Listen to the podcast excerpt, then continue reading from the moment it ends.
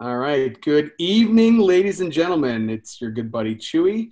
I am joined once again with my brother from another mother, Mr. Pippinger. How are you, sir? I'm doing fantastic. I've been going through a little bit of vlog withdrawal, so I'm glad to be back here doing this with you on your wonderful website, and I think we got some good stuff to talk about finally. I think so. You know what? It's been a little while. Let's see. The last time we got together, which actually was the last episode of the podcast or the vlog or what have you, was July 18th. So it has been been a minute, which is entirely too long. So we apologize to our fan out there. Yeah. I'm sorry, sir. Yeah, sorry that you had to go so long without sitting through another 48-minute video blog of real quick before we get into to tonight's topic. What have you been up to since July? Oh geez, just kind of getting through the summer months, I guess. Life is pretty normal-ish, I guess. I've got a daughter right now who just started kindergarten, and today was her first day of actually going to kindergarten.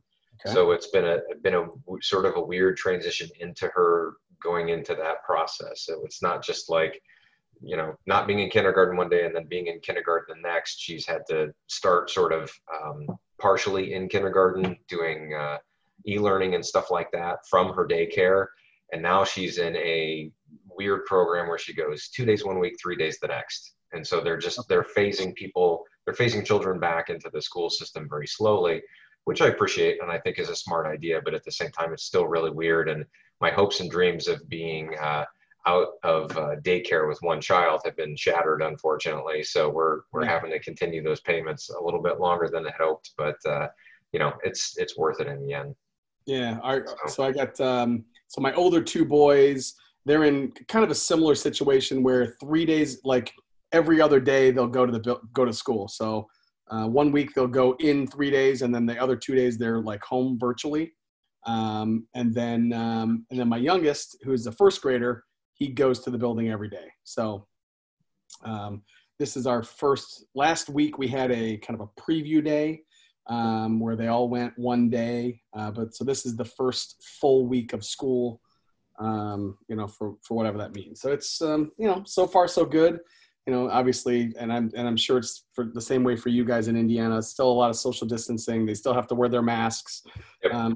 The kids actually don't change classes. Like the teachers rotate as opposed to the kids rotating. So it's different. But I guess the good news is it's the only thing that they know, right? They don't know any different. So right. Yeah, very true. And it's been certainly inconvenient on a handful of levels. All my hobbies have been squashed for the summer in terms of, the summer blockbuster movies that we all love going to. And I'm a big concert goer too. So pretty much all of those have been shut down. The one hobby that I feel like I still have left that is actually probably flourishing is it happens to be our topic for tonight. So nice. Like that segue, I'm kind of trying to weave that in there. Outstanding. Lay it on them. What's tonight's topic? So today we're going to talk about our current top five favorite video games. We've touched on movies and music and wrestling and all the other geeky shit that we really loved when we were in college, and we'd be in bad shape if we didn't mention our love for video games when we went to school. And, I don't, when, I guess, to the best of your recollection, when did you start playing video games? What was like your first experience with, the wonderful hobby of gaming? Yeah, I guess. So I was, the first system that I had was an Atari, an old school, like Atari, probably 2600. So that was the first Space Invaders and Pac-Man and Pitfall and River Raid, which I know holds a special place in your heart. Love it. So that was, and then obviously as I was growing up, the quarter video machines, whether it was at Chuck E. Cheese or at the roller rink or at Carlos Pizza uptown, we'd just pump those video games full of quarters. But probably, I guess to answer your question, was it would be like Atari. I had a buddy that had an old school like ColecoVision. Yeah. Yeah. So back, you know, what's that? Early 80s. Yeah, I believe so. Yeah. Yeah, it's interesting. I feel like we're part of sort of a generation that has been here for all the console gaming, which is when the gaming industry got just blown up. Yeah. You know, we were young when we're children of the 80s, right? We're both in our early-ish to mid 40s, and we were around when Atari came out. We were very young back then, and we're probably sort of one of the last generations that was around for that still probably regularly plays video games. I mean, mm-hmm. I'd like to say I regularly play. I don't regularly play, although I've been playing a little bit more lately. But it's interesting, like the generations older than us, I don't feel like they play as much, and the ones younger than us weren't around for some of the, you know, the beginning consoles and things like that. So that's kind of interesting. But I'm curious, are you playing it all now? And if so, what are you playing right now? Or what was the most recent game that you played that you really liked? You know what? I don't play a ton of traditional video games now. Every once in a while, I'll jump on the PS4 or the Xbox with my kids, you know, and they'll get me to play, you know, Fortnite or one of these kind of things. Mm-hmm. But it has been a long time since I've played with any regularity. I do play several like mobile games on my phone these days, yeah. Which obviously is, you know, we've got this thing in our pocket all the time, right? So, yeah. So I play a lot of kind of turn-based, you know, those kind of old school turn-based strategy games. There's a, essentially it's the same game that I play three different varieties of. There's a Star Wars version, a Marvel version, and a DC version. And, you know, you're kind of, you know, building characters and collecting characters and ranking up characters. It's kind of a, it's not quite a D&D because there's really not a real story mode to it. Yeah. So yeah, I would say that's really the only, quote, video gaming that I'm doing these days, you know, with the exception of if I get to a spot where, you know, I can run across an arcade game from my youth, I will certainly stop and play those. There's the one spot that you and I visit when you come to Cleveland called 16-Bit, which is an old school, you know, all you can play old school arcade, right? And they've got all these games. They're all free. As long as you're drinking, you can play. And so when I go there, I will certainly play an occasional video game or two. Sure. And a couple of those games might show up on my list tonight. We'll see. Oh, nice. All right. Excellent. Well, hey, man, without further ado, we could probably just shoot the shit about this for another half an hour, but we should probably get to our list before this turns into an hour and a half long. We could. Before we go there, what are you drinking tonight? Anything good? So tonight's Half Sober video blog is sponsored by my new, let's see if I can get this here. It's called Opier. It's a gin, which I've mentioned in the past that I really like. I just bought this tonight. It's a brand new venture for me. It's an Oriental London dry gin. I wasn't aware we could say Oriental anymore, but apparently it's on the bottle, so I'm just reading the words. But it's very tasty. How about you? So tonight I've got, I'm not going to be able to see it, I don't think. I've got a, oh, crap, that's frustrating. It is a Jack Daniel's Single Barrel Barrel Proof. This was actually a gift just recently from my wife. She is a professional photographer, and I professionally build websites. And so I built her website for her.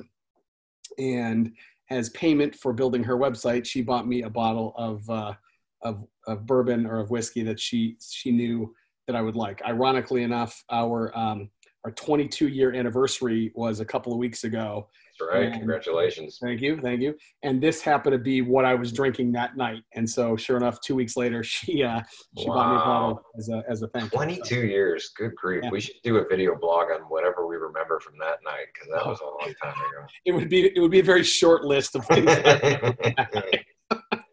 I got a couple of memories from that. Not a lot, but a couple of them. All right. Well, hey, you came up with the topic, so I will let you. I will let you go.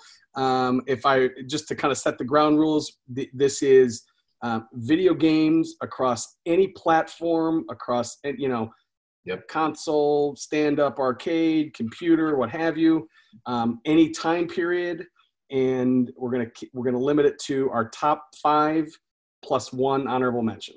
Yep. All right. Well, I will start with number 5. We'll get to our honorable mention maybe after our after we work our way up the ladder. But okay, my number 5 is a game that came out in 2002, and sort of took the world by storm. Made by Rockstar Games. And this was the first game of its kind that I played personally, and I fell in love with it. And to this day, still think it's one of the greatest games I ever played, and that is Grand Theft Auto Vice City. This game was an incredible, it was the first time I ever played what we now commonly refer to as an open world game, where you could basically just go anywhere you wanted to. It was a completely 3D environment. I mean, I can't imagine anybody watching this doesn't know what we're talking about, so it doesn't do a lot to describe it. But I mean, the game is filled with allusions to the 80s, you know, neon lights and outlandish characters with an incredible voice cast. I mean, you've got the likes of Ray Liotta, you've got Tom Sizemore, Dennis Hopper, Burt Reynolds. Yes, Burt Reynolds was a voice talent for a Grand Theft Auto video game. Imagine that. Louis Guzman, Philip Michael Thomas from Miami Vice fame, Danny Trejo, Gary Busey, Lee Majors, Debbie Harry from Blondie, Jenna Jameson, Lawrence Taylor, and that's just scraping the surface. It was a great storyline. It was a third-person action game that, you know, allows you to shoot people and steal cars and complete missions for cash, and running from the cops was just this exhilarating experience that really, you know, got your blood pumping. And I love the fact that it borrowed so heavily from Scarface and Miami Vice and all things 80s. And to me, it was just a great game that combined a really fun story and a very, very unique style of gameplay that before then I had never been exposed to. And this is one of those games where, you know, my mind would just get so enveloped in what was going on that I would go to bed and I would have dreams. I would have visions about this game, and I just couldn't ever get it out of my head until I got through it. And it's one of my favorite games that I've ever played. So that's my number 5. Yeah, that was, I don't know that I ever beat that game, but that is one of the few open world games that I actually did log quite a bit of time on. And so, yeah, that's a great game. That series, that's one of those things where, you know, if I had the time, I would love to just sit down and kind of just play through that entire series. But the problem is you're talking hundreds and hundreds of hours. Yes. I tend to be a completionist when it comes to video games or collecting or those kind of things. And so I would not be comfortable just like playing through the single player thing. I would have to, you know, like get every side mission and every this, that, and the other thing. So I know that when I sit down to a game like that, it's going to take me kind of forever and a day to get through it. So. Yeah, and by the way, I played it on PS2, so I'm going to try to specify what specific medium, because some of these games are obviously from PC to multi-console to, you know, whatever. So, so that was my number 5. That's a good one. All right, so my number 5 is a 1997 Nintendo 64 game. It is based on one of my favorite James Bond movies. It's called GoldenEye 007. Gold standard for first-person shooters, right? Yeah, there. I mean, it was a game that, I mean, we probably played more of this game in college, certainly at 406, than maybe any other. It had it was a first-person shooter. It was really one of the first really well-done first-person shooters. It was probably the best one at the time for the Nintendo 64. It followed the movie GoldenEye very closely. There were some kind of Easter eggs throughout it. So I was a big Bond fan and still am. So if you were, you know, there, you would see kind of characters from other Bond films that would show up. It has a single-player campaign, which is awesome. You could play that.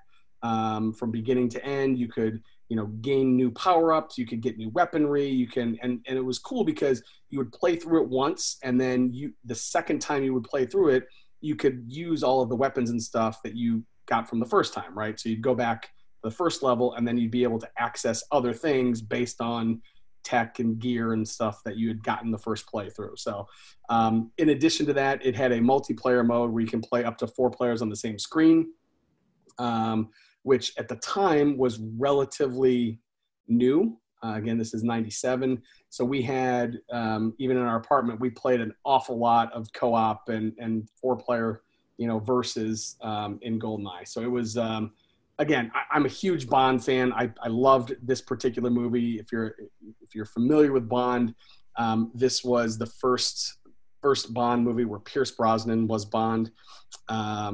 So, I was just a huge fan of this game. I played the hell out of it. And again, this was on the Nintendo 64. Right. That was actually an exclusive for the Nintendo 64. I don't think any other platform carried that game. And yes, that was a fantastic game.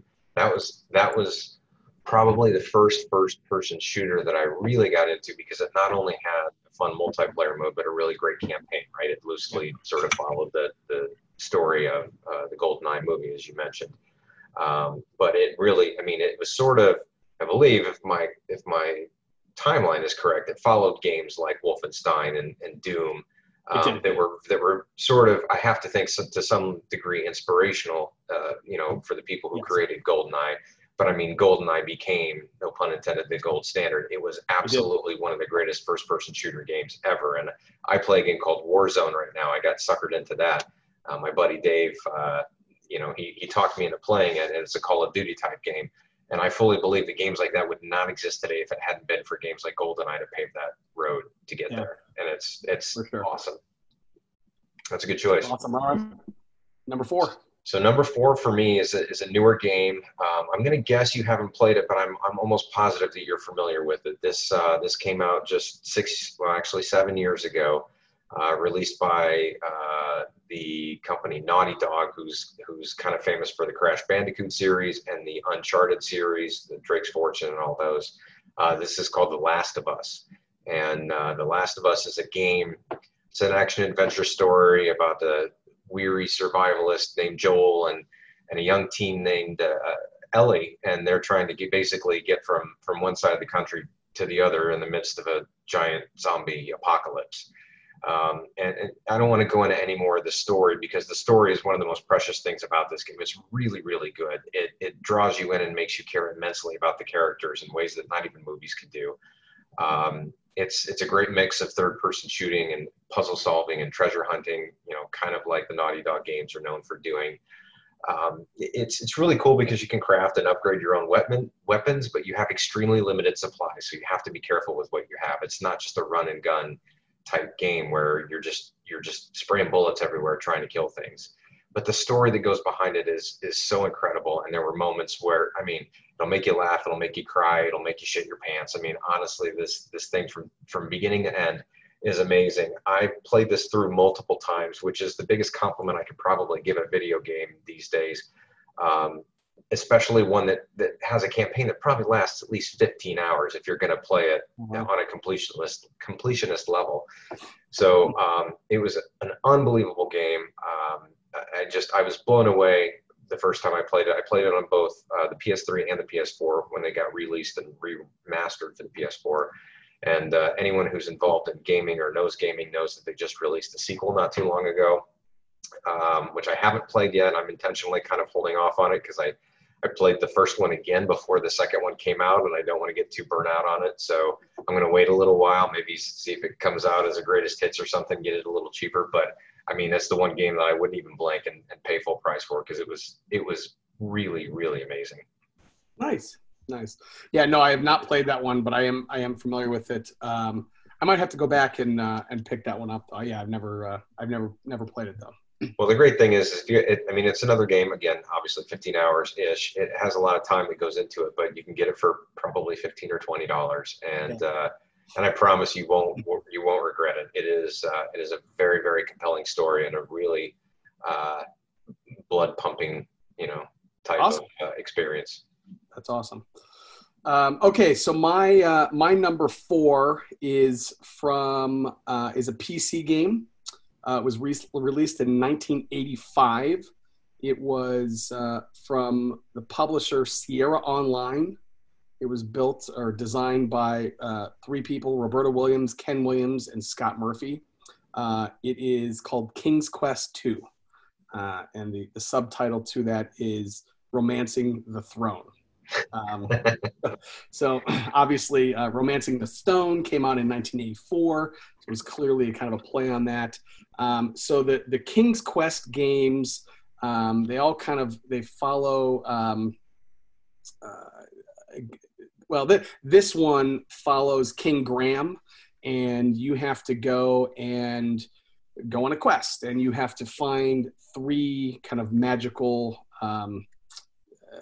pieces or things throughout history. It's a puzzle game.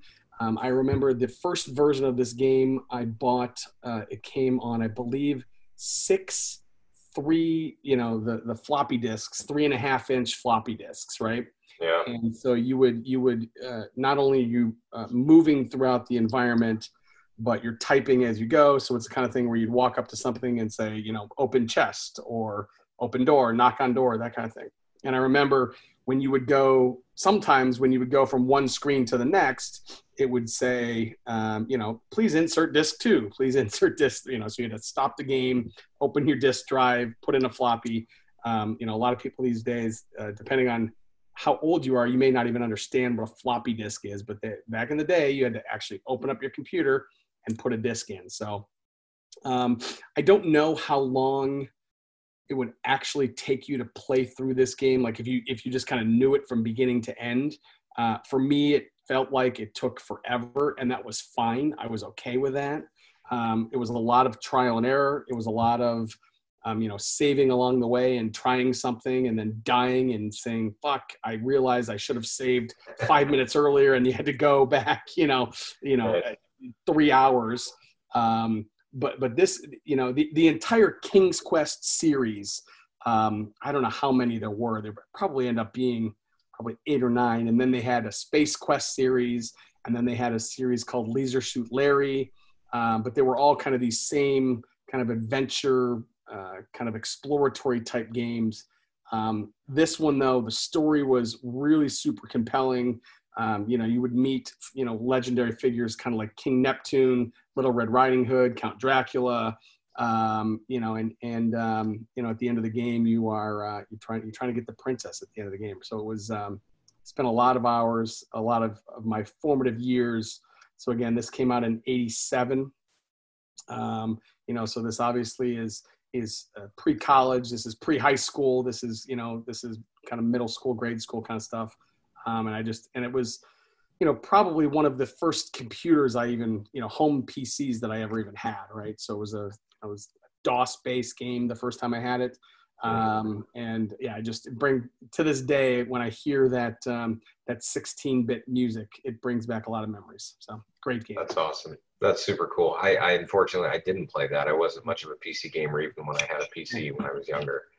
The only game I ever played on PC that I remember was a game called Loom, which is it's made by LucasArts, interestingly enough.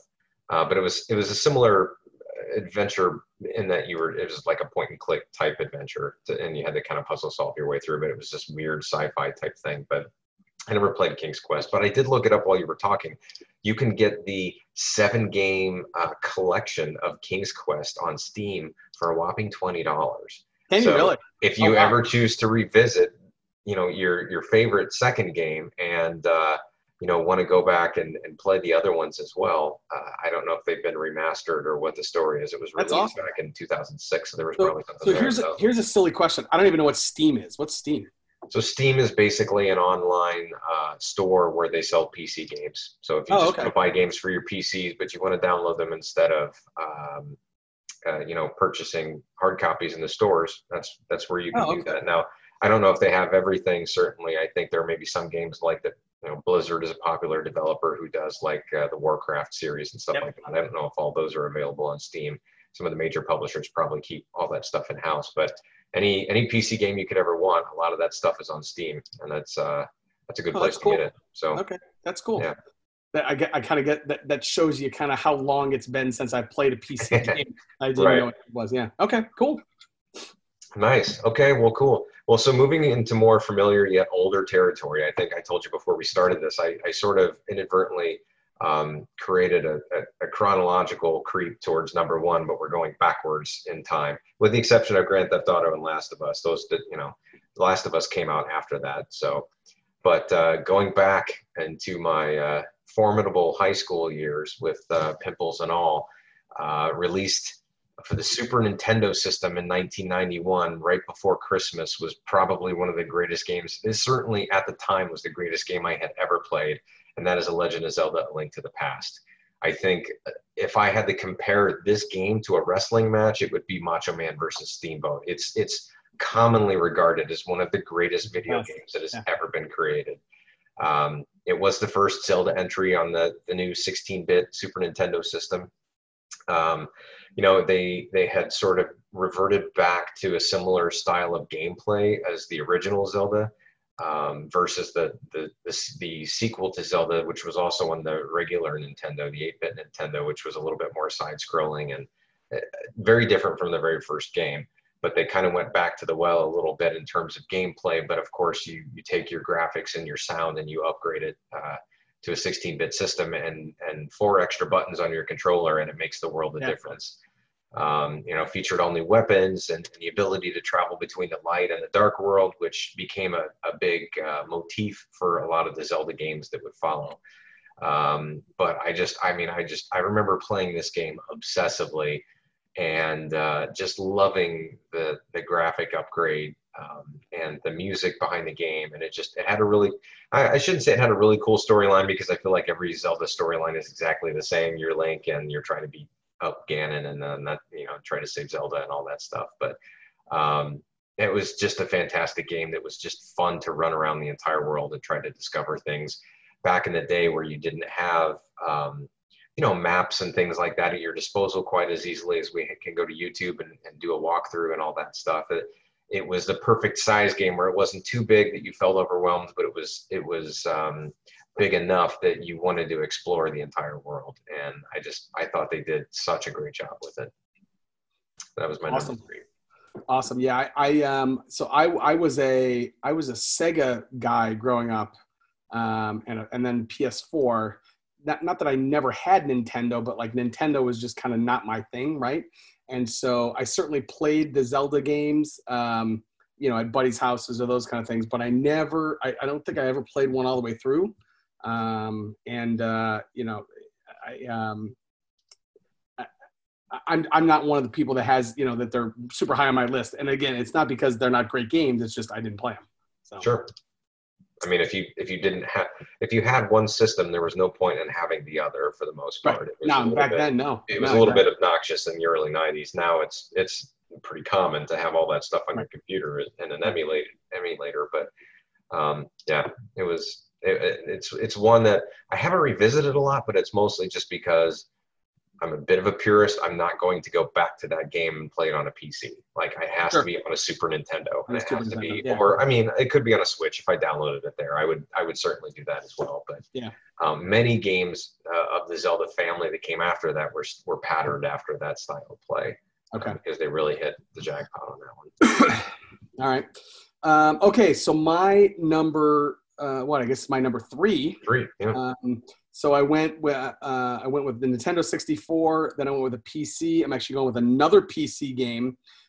This is a 1997 game. You mentioned Blizzard. This one is called Diablo. Diablo was a... You swerved me on that one. I thought for sure you were going Warcraft. Warcraft. Warcraft or Warcraft 2 would have been... Good night, bud. Is certainly up there, and one of these days we'll have to do a Nintendo list and a computer list and a arcade, because absolutely separate this a little bit more. I was talking before this. I sent you a text. I go, dude, this is impossible to get to 5 plus 1 because I've got like hundreds. But anyways, Warcraft would have been up there. Diablo again was kind of a hack and slash dungeon crawl. You'd go through, you kind of pick your character, you would kind of grow your character, level them up, level your character, level your skills, level your gear, that kind of thing. Had a single player mode, had a multiplayer mode through what they called BlizzardNet, which was kind of the first, I think one of the kind of first big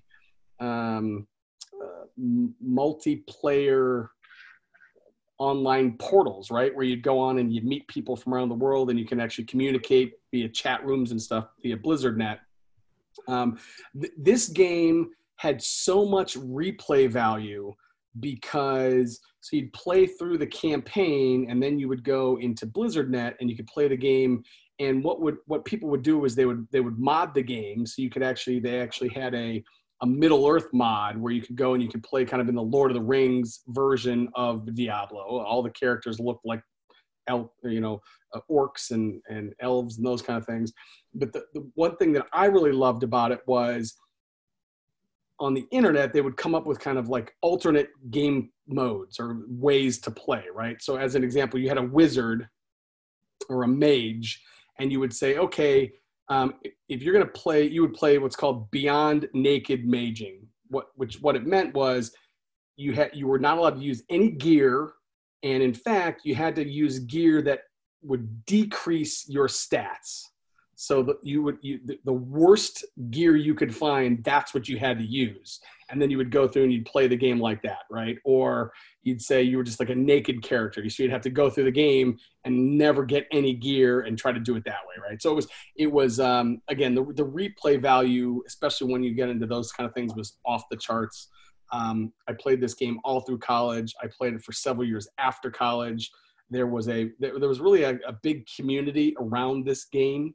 And this is in the kind of early infancy of, online forums and message boards and those kind of things. But yeah, the amount of hours that I logged at playing Diablo, and then the sequel Diablo 2 and Hellfire and Diablo 3, and they're getting ready to come out with Diablo 4.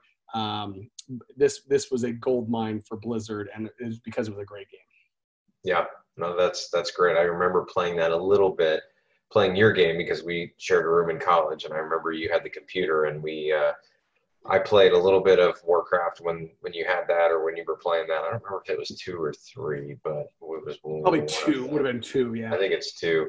But I remember playing Diablo a little bit, and I didn't get into it as much, but I do remember very specifically sort of, going through and just looting the crap out of everything. It's just, it's a lot of loot mongering in that game. Yes. But it was super fun. And I know that, like that game, what was it called? It's called Battle.net now, I believe. Maybe Blizzard.net. Yeah. It's called Battle.net, but it's basically a portal that Blizzard has where you can, download that as an app on your computer, and then you can play all their games, or you can buy all their games through there, obviously. I might have misspoke. I called it BlizzardNet. You're right. It was called BattleNet. It might still, I don't know if it changed or if they rebranded, but BattleNet is kind of what they have now. And I actually downloaded that a handful of years ago because I played a game that it was clearly inspired by Warcraft, and my desire to play that was inspired by my playing your version of Warcraft, and it was called StarCraft. Which is essentially the same thing, only set in a different kind of universe. I played StarCraft 2 specifically, and it's a really fun game where you just, you create all your armies and then you send them off to, accomplish various objectives and things like that. So that's cool. That's a good game. All right. So number 2 on my list is probably the game that I have logged the single most time in my entire gaming life, if I had to guess, because A, I love it. It's just one of my absolute favorite games. And B, it takes a little while to get through. So it's not a quick playthrough, and that is Final Fantasy II for the Super Nintendo system. So yep. Final Fantasy II, as most people who know video games know, was actually the version of Final Fantasy IV that was released in America. So Final Fantasy IV in Japan was Final Fantasy II, released by Square Enix in 1991. So, Final Fantasy is not too unlike the gameplay of Zelda in the spirit of being an up, down, left, and right scrolling kind of game. But it's a role-playing game. It's the first role-playing game that I ever really played. I think that's not entirely true. I think I played the first Final Fantasy and maybe the first Dragon Warrior game or something. But and those games were okay. But it wasn't until I played Final Fantasy II and their active time battle system, you know, which, you know, battling with monsters requires more strategic, you know, thought into how you're defeating your enemies. You know, each character has their own special class that they're in. You know, it can't really be changed. So you're either, you know, you're a fighter, or you're in magic, or you're a character that has some special abilities or whatever. But the storyline is to this day probably my favorite storyline of a game that I've ever played, and that's a huge compliment, because again, you know, it's one thing to sit through a 2.5-hour movie and have an engaging story, but these video games last hours upon hours upon hours, and to have a good story and to have you really get it, you know, absorbed into the characters is you know, a huge compliment. And to be honest with you, my favorite video game score that I've ever heard in my life. I still to this day listen to the soundtrack of that game. The 16-bit soundtrack of this game is fantastic. It is so good, and there will be pieces in that score that I'll hear, and it'll take me right back to the exact spot of that game that I played. And it was probably the first game that I ever played that I really lost time. You know, the one where I'm like, I'm sitting here playing, and it's like 10 o'clock, and I'm like, I should probably go to bed soon. I'll get to this next part. And then I look at the clock, and it's 2:30 in the morning. And I'm like, holy shit, I got to get to bed. I got to go to school the next day, or I got class the next morning. Yeah. Just absolutely phenomenal from top to bottom, and a ton of replayability, which is why I probably logged more hours with that than anything. But Final Fantasy II for the Super Nintendo actually was really close to being my favorite game of all time. But it got edged out and is at my number 2 spot. There you go. Yeah, I played that one. The first time I was introduced to that one was probably in college with you, and then I went and played Final Fantasy, several of the other ones. I think last you played 3. I think. Yeah, we played 3. I don't think I ever got the one. I don't know how many there are at this point, but 15, I think, or something. Yeah, I mean, I think the last one that I played was, I don't think I ever played any of them on the PlayStation. So whenever that was. So they only released 2 on the Super Nintendo. They released Final Fantasy II, which was 4 in Japan. And then they released Final Fantasy III, which was 6 in Japan. Okay. And that was it. That's all that ever hit Nintendo. Okay. So that might have been the only 2 that I played then, yeah. Yeah, they came out with Final Fantasy VII on the PlayStation, and then things kind of kept going from there. Okay, all right. But yeah, that game is just so fun. Yeah, I agree. Okay, so I'm on to number 2 now.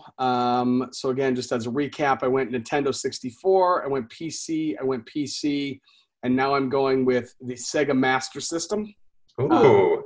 Yeah, this is a 1987 game, probably not super well known.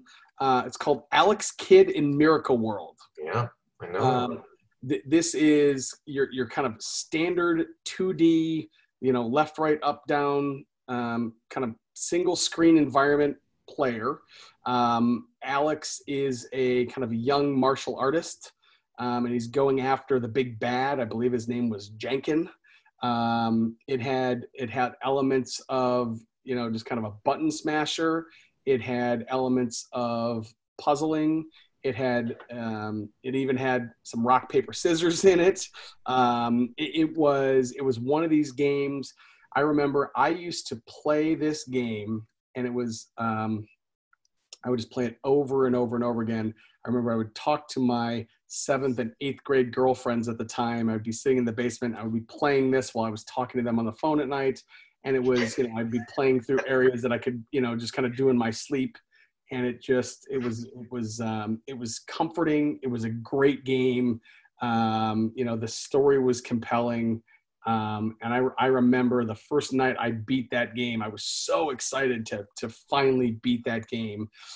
There was a couple of sequels to it that, you know, were okay, but they never kind of, lived up to the greatness that was Alex Kidd in Miracle World. That's a good one. I have played that. I can honestly say it's been a long time, because the Sega Master System has not existed for a while in anything other than emulation form. But I do remember I had a friend back in middle school that had that game too. So that was a cool game. I do remember that. So is there any chance that we don't have the same number 1 game? Because I If I really feel a strong connection that we probably, and to be honest with you, like most things in my life, I feel like I owe this one to you too. Like this is, you are the one that made me realize that this is the, maybe the simplest, but yet greatest game that has ever been created. So I'm going to go ahead and guess and try not to take too much of your steam. Maybe this can just be an open conversation if it's just number one, but it's gotta be Miss Pac-Man, right? Miss Pac-Man, absolutely. It is. And that's all you, man. Absolutely Miss Pac-Man, yes. That is all you. I don't remember the first time, but I just remember the first time that I was sort of re-exposed to Miss Pac-Man. I think you were playing it, and I just, and you were just so matter of fact about, yeah, of course it's the greatest game ever. And you would play this, and I'm just, I don't know, like I got sucked in, I got absorbed in this Pac-Man. Did they have that game at Mars? I don't know. See, that's the thing. We would have had to have played it in college somewhere, but I don't know where, because I don't honestly remember ever seeing a stand-up arcade game in Bloomington. But it had to be there somewhere. Maybe it was at the Vid or something like that. I don't know. Yeah. But, a couple stats on Ms. Pac-Man, released in 1982 by Midway. Really interesting story behind it, because it was originally developed by a company called General Computer Corporation as a mod to Pac-Man. They were ripping off other big games like Space Invaders and Pac-Man and stuff. They would take the original game boards to these games, and they would attach their own electronics to it and mod the games, and they would make a fortune off of it. And at college, I don't remember, and maybe MIT or some college like that. And then they ended up in hot water. Obviously, they got sued for it, or they got taken to court for it, and they were forced to present it to Midway, who ended up buying it from them and hiring them and releasing it. There's a really cool recap of the story for anybody who hasn't seen this. There's a 6-part documentary on Netflix called High Score, and it takes you through the chronology of video games, from the stand-up arcades to the at-home consoles to kind of where we are today with a lot of the online gaming and stuff. And that little bit, I think it may be in the second episode or the first, I don't know. It's really, really fascinating and really cool. But this game is amazing because it's very simple. It's not hard. It's eat the pellets and don't die. But this game is so infinitely better than the original Pac-Man, because it has multiple mazes and it's completely random. The one thing that Pac-Man didn't accomplish appropriately is that if you played it enough times, you can memorize the patterns of all the ghosts and where they go. You can't do that with Ms. Pac-Man. It doesn't exist. There are no patterns. So to sit down and get a good score on Ms. Pac-Man is something to really be proud of. I think maybe 130,000 would be my best right now. I mean, I haven't given it a good solid college try in a while, but it is absolutely by far the most game face I ever have. And with one hand behind my back, and I'm focused, and I've got a beer over here, but I'm not drinking it while I'm playing Ms. Pac-Man, because I'm focused. And that fucking red ghost, every time he finds me, it's Blinky or whatever his damn name is, man. He's a real dick. No, yeah, it is certainly the simplest game on my list. But yeah, I mean, it's amazing. I cannot tell you how many quarters I pumped into it. So I had, I was very lucky growing up. I had a friend of mine who lived in my neighborhood that had, in his basement, he had a huge, huge, huge house. And in his basement, he had 12 or 13 stand-up arcade games, and Miss Pac-Man happened to be one of them. And so I got to play that, quarter free as much as I wanted to. I will say that the best version of Miss Pac-Man is the one that is tag teamed with Galaga, because Galaga is another game that is, very high on my list. But yeah, you're right. I mean, multiple mazes, there was versions of it where it was faster than others, right? Just kind of out of the box, you could play it faster, which was good. Yeah. You'd go through kind of a regular progression. I think the first one was pink, and then you went to blue, and then you went to red, and then you went back to blue, but the key to getting a really good high score is getting the ghosts, right? So you eat the pellets, and you got to get all five, or was it 4 or 5 ghosts? And then you get the whatever fruit is kind of flying around, right? Whether it's an apple or a watermelon or what have you. But there is a finite score on every single level that you can get, And so, you know, if you can go through and get a perfect level, to this day, it gives me a great amount of joy to get a perfect level on Miss Pac-Man. I believe, if I'm not mistaken, 14,600 points is what you can get on the first level if you get all the fruit and all the ghosts. I think that's correct, yes.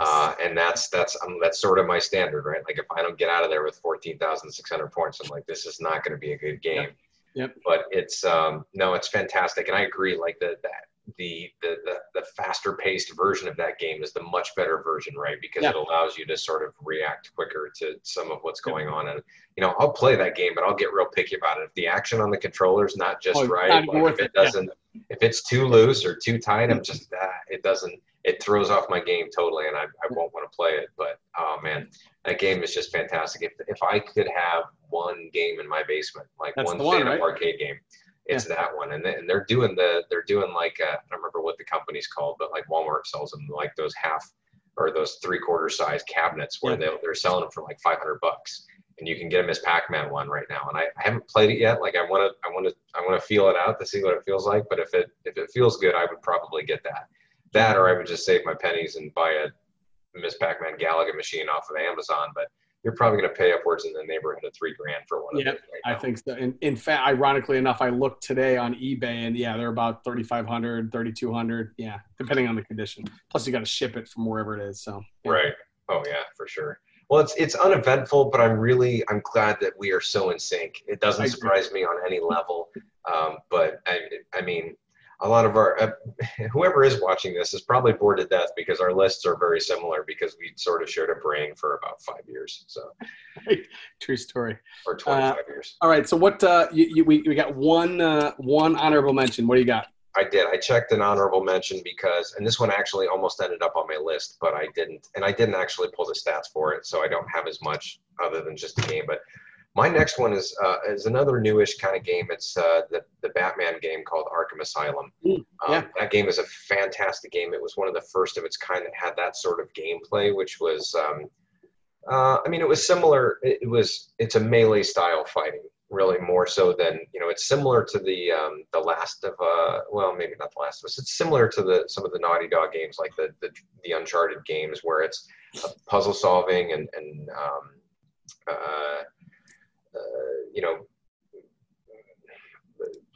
finding different treasures and stuff all around the place. But the main style of fighting is really more of a melee style versus a gun game, and that's all well and good. The gameplay is great and it's fantastic, but there are a couple things that make this game really special. First of all, it's all in the Batman universe, right? Mm-hmm. So if you're a comic book geek, you have to play this game.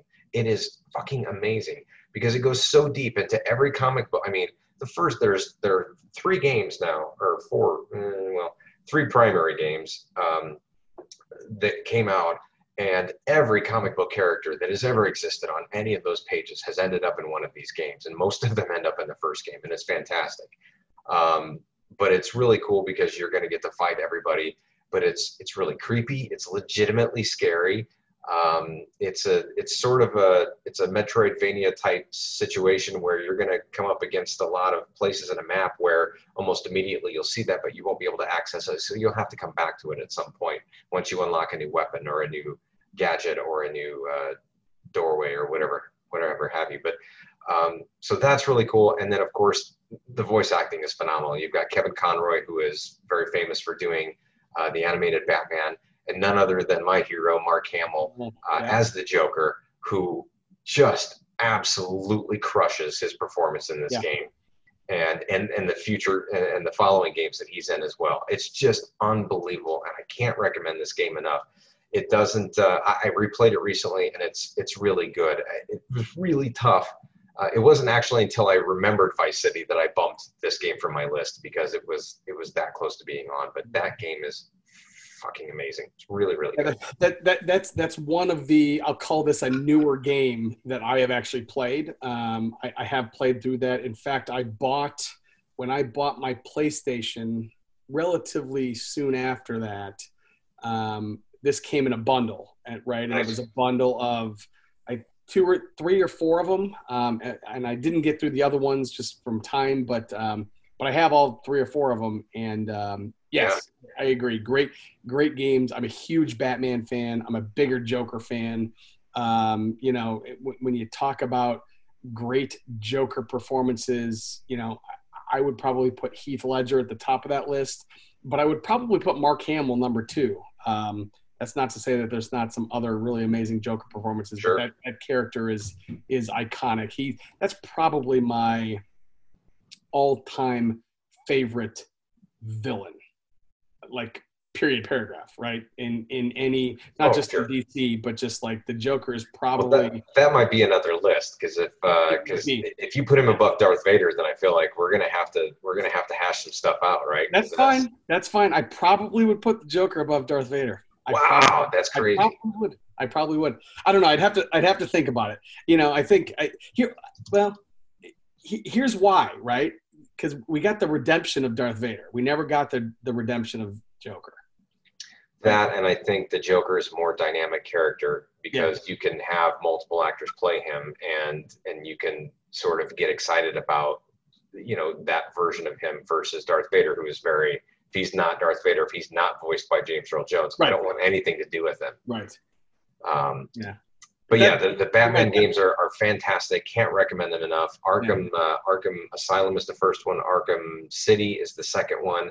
There's another one called Arkham Origins, but I think that one actually wasn't made by the same company, so that's typically skipped. But Arkham Knight is the last one that they made for PS4, and it is fantastic. It's centered around the Arkham Knight, which is not Batman, and the mystery of who he is. And I won't reveal it here for anybody who hasn't played it, but it's a really cool reveal that anyone who reads the comics would certainly, I think, appreciate. So very cool.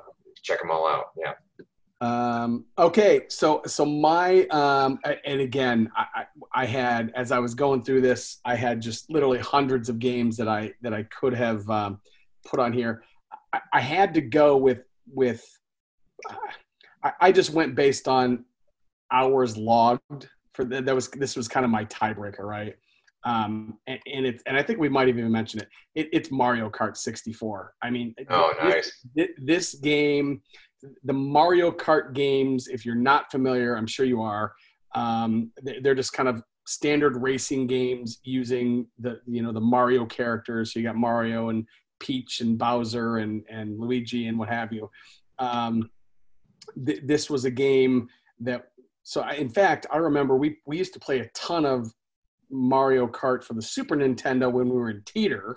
And then when we moved to 406, we had the Nintendo 64 version where we were playing, going back and forth between GoldenEye and Mario Kart.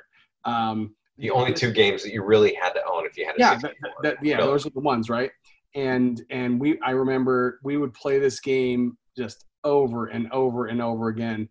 And I mean, the replay value was off the charts, obviously, because you're racing against your buddies or you're racing against yourself. I remember if you bought a special attachment and you would put it into the to the controller, you could actually like record your fastest run, and it would show the ghost of where you were, and then you would try to beat that. There was all sorts of special kind of shortcuts that you could take. I remember on Rainbow Road, there was right at the beginning you could actually jump off the thing and fly through the air and then land on. But if you missed, you were fucked and you were done. Hated Rainbow Road. Yeah, so hard. There was Rainbow Road, and then there was one that I remember where you could kind of hop over a wall and kind of cut out 3/4 of the track.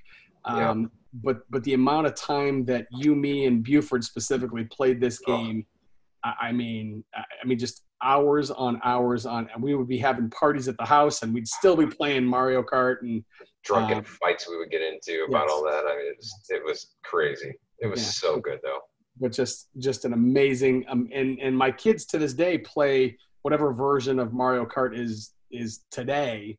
They've got one.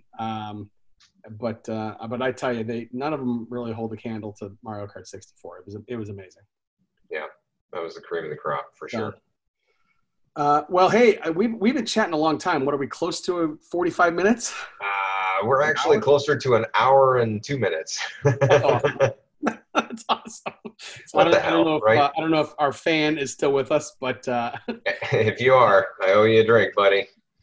But this has been awesome. And hey, we got to make sure that we don't go from July till late, you know, mid-September again, right? Well, that's part of the reason this lasted over an hour, right? We had a lot to catch up on, for sure. Right. So, no. All right. Well, hey, we will see you again soon. And this is Chewy saying goodbye. Adios. All right. Have a good one, guys. We'll see you. All right. Love you, man. See ya. Bye.